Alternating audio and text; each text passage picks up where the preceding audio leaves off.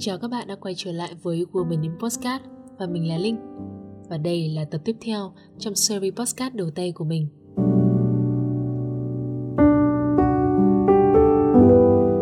Bạn đã bao giờ cảm thấy bản thân mình quá kém cỏi và không bao giờ bằng người khác? Bạn đã bao giờ cảm thấy bản thân mình không có đủ năng lực, vô dụng và tất cả mọi điều đến với bạn đều là do may mắn chứ không đến từ thực lực? Bạn có bao giờ cảm thấy dằn vặt bản thân trách móc chính mình về bất cứ một lỗi sai nào dù là nhỏ nhất. Tất cả mọi lỗi lầm này, sai trái, bạn luôn đem nó để gán cho chính mình. Và rồi bạn tự hỏi bản thân rằng, mình có bao giờ đủ tốt không? Nếu bạn rơi vào một trong những cái cảm giác mà mình vừa kể trên ấy thì bạn và mình, chúng ta đều mắc một hội chứng có tên là imposter syndrome. Có nghĩa là hội chứng kẻ mạo danh. Thật ra cái hội chứng này mình cũng mới được biết qua youtube của anh duy thanh nguyễn các bạn có thể tìm kênh của anh ấy, mình để ở dưới phần mô tả phía dưới để có thể xem thêm và hiểu thêm về cái định nghĩa này, nguyên nhân hình thành hội chứng, các biểu hiện cũng như là những cái giải pháp để giúp chúng ta có thể thay đổi bản thân, thoát khỏi cái hội chứng này. Còn ở cái bài postcard này thì mình muốn chia sẻ thêm về cái việc hội chứng này đã và đang tồn tại và ảnh hưởng đến cái cuộc sống hàng ngày của mình ra sao. Nó sẽ mang tính chất cá nhân nhiều hơn là một bài chia sẻ giúp các bạn vượt qua cái hội chứng này. Bản thân mình luôn cho rằng những cái suy nghĩ kể trên ý, chỉ có bản thân mình là trải qua thôi chỉ có bản thân mình có những cái suy nghĩ ngớ ngẩn đấy thôi. Nhưng hóa ra là nhiều người thậm chí là hàng nghìn hàng trăm nghìn người cũng đang cảm nhận y hệt như mình có cùng một suy nghĩ y hệt như mình kể cả họ có tài giỏi đến đâu. Theo như mình tìm hiểu thì cái hội chứng này thật ra cũng không phải là một dạng của rối loạn tâm thần đâu. Rối loạn tâm thần ở đây như là kiểu là à, rối loạn lưỡng cực này trầm cảm này hưng cảm này nói chung là các vấn đề về tâm lý. Tuy nhiên thì cái hội chứng kẻ mạo danh này cũng là một trong những nguyên nhân là cái cánh cổng dẫn chúng ta đến những căn bệnh tâm lý kể trên. Bản thân mình ấy đã có những cái suy nghĩ tiêu cực như thế này từ khi mình còn nhỏ rồi. Hồi nhỏ thì mình học rất là kém. Mình khác xa với chị mình luôn.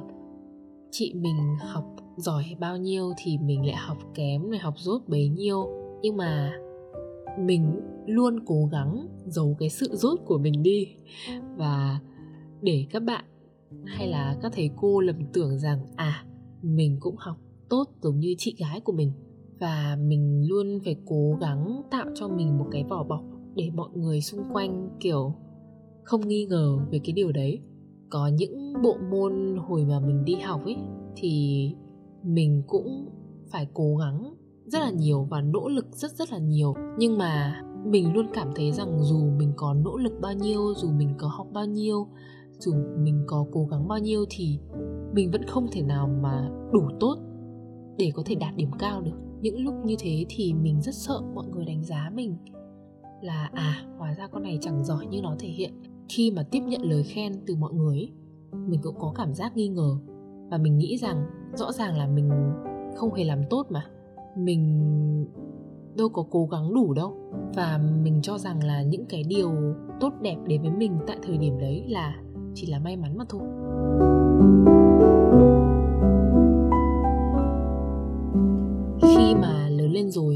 mình ngưỡng tưởng rằng chỉ cần mình cố gắng xây dựng cho bản thân cái sự tự tin này, hay là dù là mình chưa có một điều gì thì mình cũng phải cố gắng thể hiện như là mình đang có nó rồi. Mà trong tiếng anh có câu là fake it till you make it nhưng kể cả có những cái suy nghĩ dù là cố gắng bao nhiêu thì đấy vẫn chưa thực sự là con người của mình. Những cái suy nghĩ, những cái nghi ngờ, những cái hoặc định vẫn tồn tại ở trong đầu mình và ngày ngày trôi qua, mình luôn có cảm giác về sự ngờ vực bản thân. Mình ngờ vực tất cả những điều mà đến với mình và mọi thứ mà mình làm. Liệu có xứng đáng với bản thân của mình không? Liệu cái công việc này khi mà mình cố gắng thi, thì khi mà mình đỗ rồi thì đấy có phải là do thực lực của mình không? Hay chỉ là do may mắn, do là hôm đấy có thể là do người phỏng vấn dễ tính, hay là vì bất cứ một lý do nào đấy?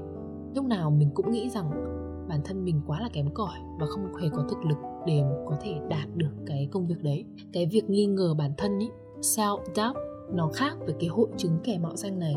Cái self doubt này có thể chỉ xuất hiện tại một thời điểm hoặc là một giai đoạn nhất định nào đấy ở trong cái cuộc sống của mình mà thôi. Nhưng mà cái hội chứng kẻ mạo danh này này, nó kéo dài hơn rất là nhiều và nó luôn thường trực trong tâm trí của mình nó luôn khiến bản thân mình lãng quên hết những cái giá trị bên trong của mình, những cái giá trị tốt đẹp, những cái điểm mạnh của mình có, mình quên hết sạch luôn. Và mình chỉ tập trung vào những cái suy nghĩ tiêu cực, kiểu như là, you never good enough. Bạn sẽ không bao giờ đủ tốt. Trong chuyện tình cảm thì mình cũng không thoát khỏi được những cái suy nghĩ cho rằng bản thân mình mãi không đủ tốt với người đó và mình không xứng đáng với những cái điều mà họ đem tới cho mình. Và chính cái sự nghi ngờ bản thân đấy hằn sâu trong tâm trí của mình hằn sâu trong đầu của mình. Nó buộc mình phải diễn này, phải đóng vai thành một người khác trong mối quan hệ đấy. Để làm gì ư? Thì tất nhiên là để có thể níu kéo được cái người đối phương đó, để có thể cho đối phương nghĩ rằng mình tốt đẹp ra sao. Nhưng mà ẩn sâu bên trong đều là sự nghi hoặc và giả dối mình luôn trong một cái trạng thái rằng mình sợ mất cái mối quan hệ mà mình có. Bởi vì mình cho rằng là mình sẽ không có đủ khả năng này, không có đủ thực lực, không có cái đủ cái sự cuốn hút hay là những cái giá trị để có thể tìm kiếm những cái điều nào đó tốt hơn, những cái điều mà mình đang có ở hiện tại. Và với mình, khi mà mình ở trong những mối quan hệ thì cái mà người ta gọi là bare minimum có nghĩa là những cái điều căn bản, những cái điều cơ bản mà ở trong một mối quan hệ cần có mà đối phương có thể đáp ứng cho mình, thì những cái điều bare minimum đấy mình lại coi như là một cái gì đấy rất là to lớn, rất là vĩ đại và mình luôn khao khát có được cái điều đấy. Trong khi lẽ ra, như mình đã nói rồi đấy đấy chỉ là những cái điều căn bản và điều tối thiểu mà bất cứ mối quan hệ tình cảm nào cũng phải có.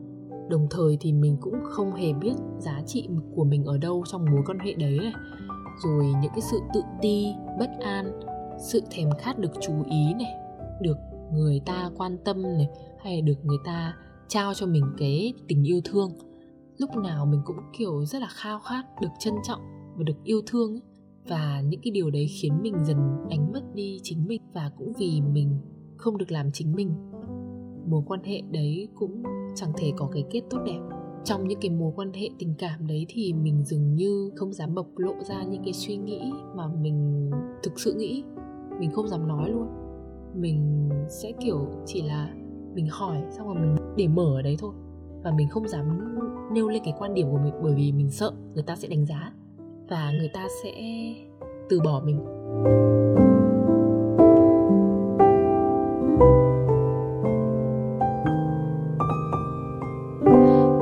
Thôi thì không biết các bạn có cảm thấy bản thân mình cũng ở trong cái trường hợp như mình không?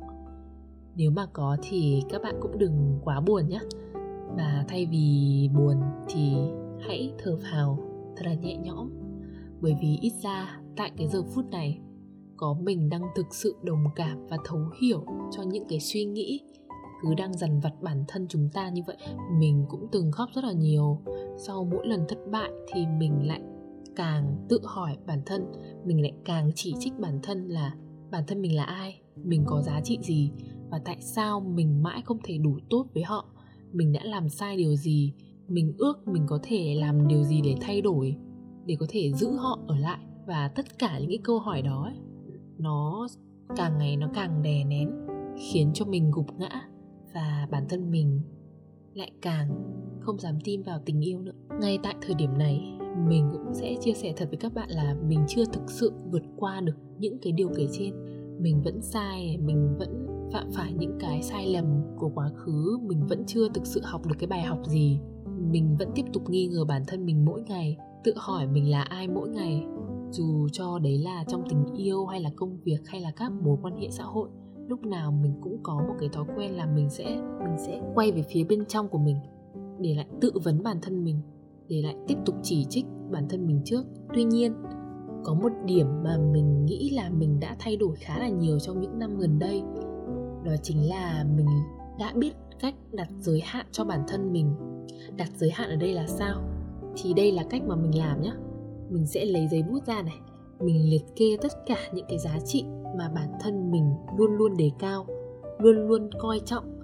Và đấy là cái giá trị cốt lõi để mình phát triển và mình tìm kiếm ở trong tất cả các mối quan hệ xung quanh mình, từ bạn bè, gia đình, hay là xã giao, hay là tình yêu, tất cả những điều đấy, mình coi trọng điều gì?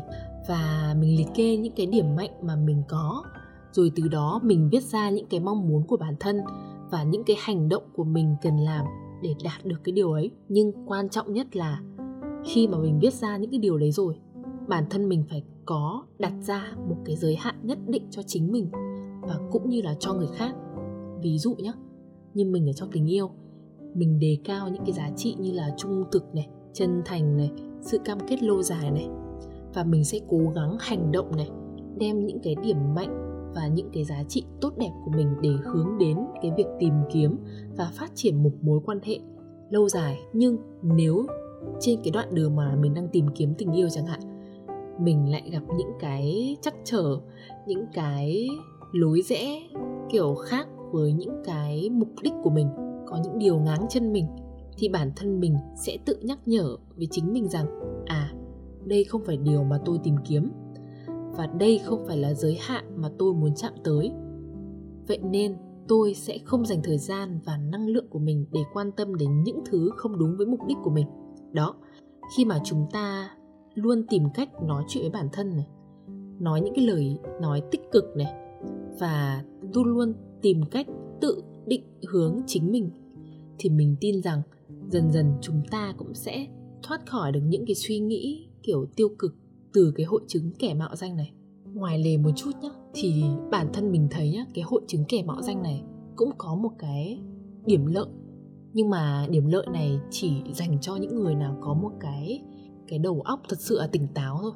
Và nó phải xuất phát từ cả một sự tự tin của bản thân nữa ví dụ như là khi mà mình luôn luôn cảm thấy nghi ngờ bản thân, mình question mọi thứ trong cái cuộc đời của mình mình tự vấn tất cả mọi hành động của mình, mọi suy nghĩ của mình, mọi lời nói của mình trong tất cả những cái trường hợp, trong tất cả những cái quyết định của cuộc đời của mình, thì nó cũng khiến mình phát triển bản thân mình nhiều hơn. Bởi vì lúc nào mình cũng nhìn vào bên trong của mình để mình tìm ra được những cái lỗi sai, để mình sửa chữa, để mình thay đổi, để mình phát triển mình thấy đấy chính là một cái điểm tích cực khi mà bạn mắc cái hội chứng này thật ra báo tích cực thì cũng không ờ, không đúng lắm, nhưng mà đó là một cái điều mà mình nghĩ là ai cũng nên phải học cách nhìn nhận, học cách nhìn nhận bản thân của mình thực sự đúng và bạn đừng bao giờ hạ thấp bản thân mình trước mặt người khác.